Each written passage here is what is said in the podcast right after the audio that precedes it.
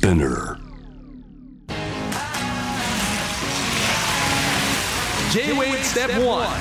J Sports Cycle Road Race Collaboration Collaboration Grand Tour Questions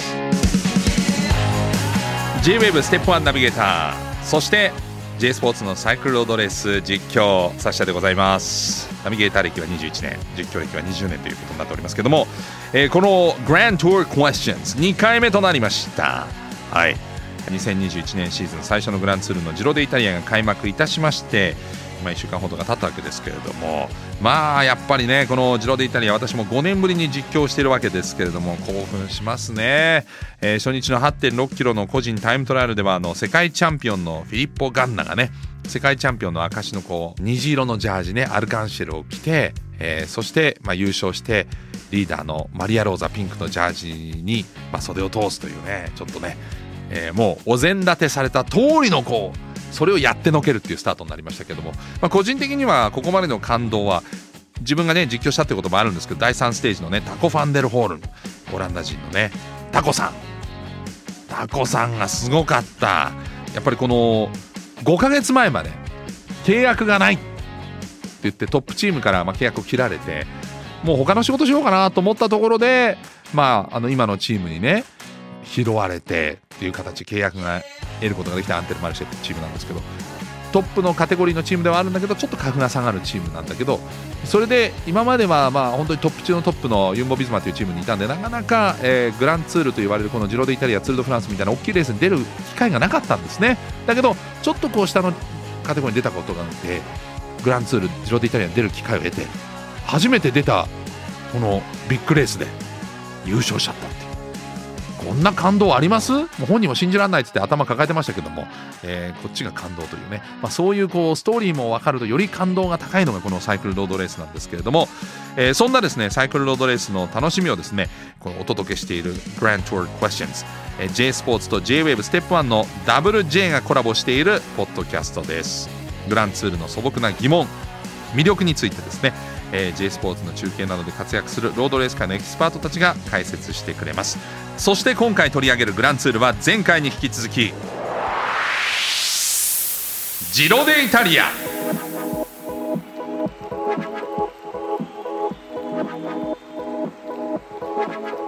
初夏のイタリアをですね舞台に繰り広げられる最も美しく最も過酷なレースがジロデイタリアです。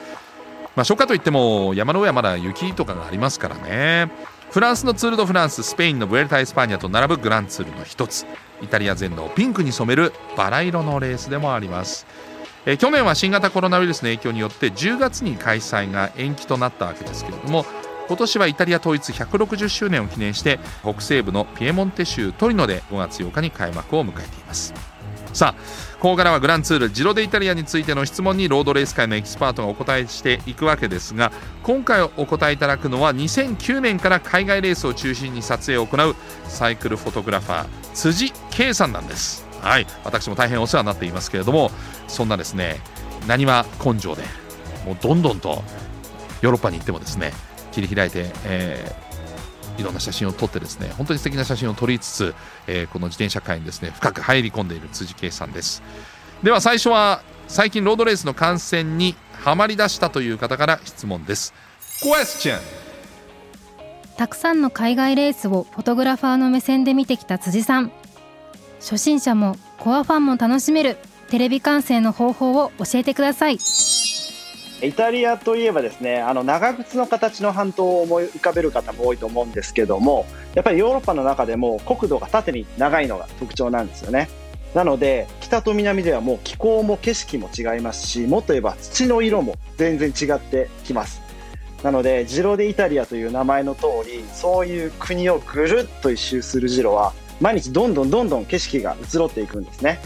なので白熱したレースの内容はもちろんなんですがそれ以外にも旅の要素といいますか観光も楽しめてしまうのが、まあ、ジロもうグランツールの魅力ですね。もうこれだけ毎日100キロ150キロ200キロと移動するスポーツなんて他にないですから、えー主催者も観光地アピールを意識した映像作りをしています。あとは、まあ、個人的にはこう街の中にほぼ必ずある教会の形であったりその土地土地の特産品のワインなんかも、えー、チェックするようにしてます。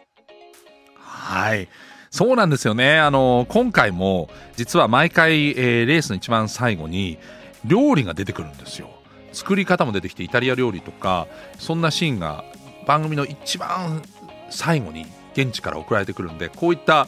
ちょっと料理も楽しみながら一緒に旅をしていって、まあ、もしよければ次の日作ってみるなんていうのもレシピを覚えてねありかもしれませんね。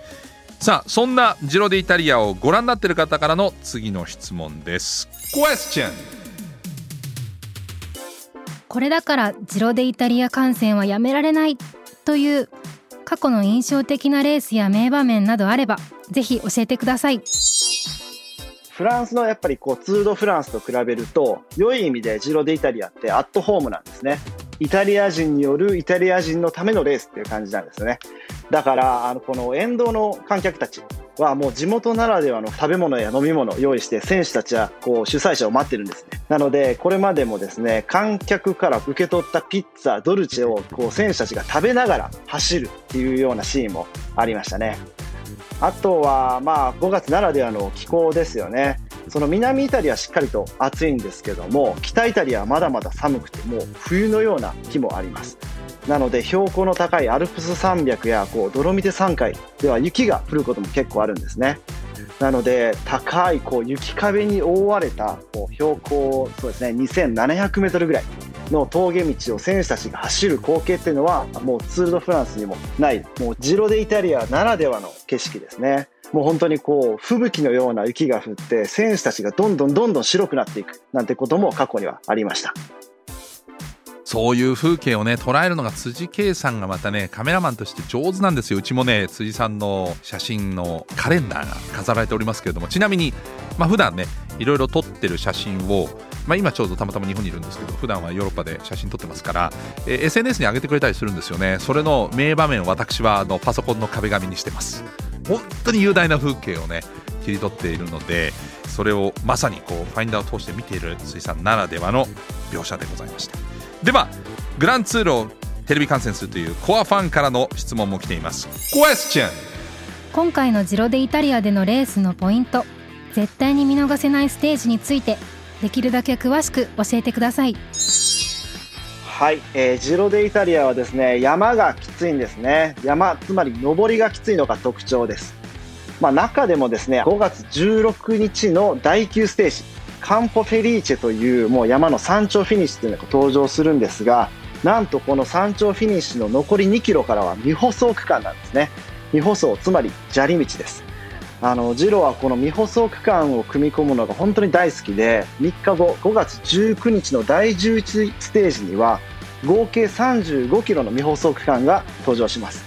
ここではもし雨が降ればですねもう選手たちが泥だらけになっちゃう。そういう荒れた路面ですね。なのでここで何かサプライズが起こるかもしれません。あとはもう他にも上げ始めるとキリがないんですけど、えー、5月22日の第14ステージにはですね魔の山と呼ばれる本当にきついモンテゾンコランの山頂フィニッシュというのが登場します。他にもドロミテを走る本大会最難関ステージの5月24日の第16ステージ。あとはアルプスの峠道に挑む5月29日の第20ステージなど本当に目白押しですね。5月30日の閉幕まで見逃せないステージばっかりなんですね。なので本当に個人的にも楽しみでたまらない大会です。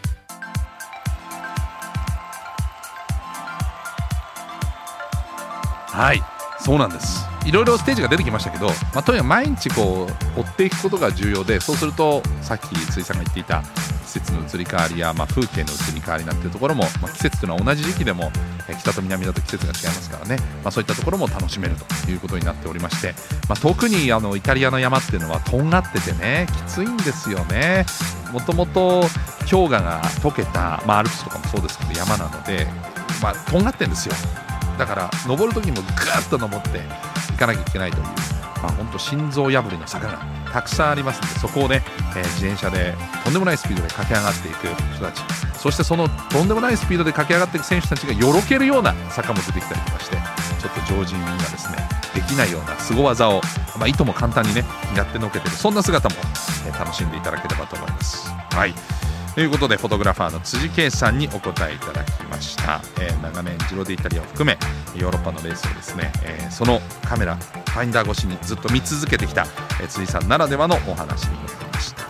さあ次回もジロデイタリア一体どんな質問が来るのかそして答えてくれるのは一体誰なのかお楽しみに。以上グラントゥア Questions でした。J-Wave and J Sports. Grand Tour Question. Grand Tour Question.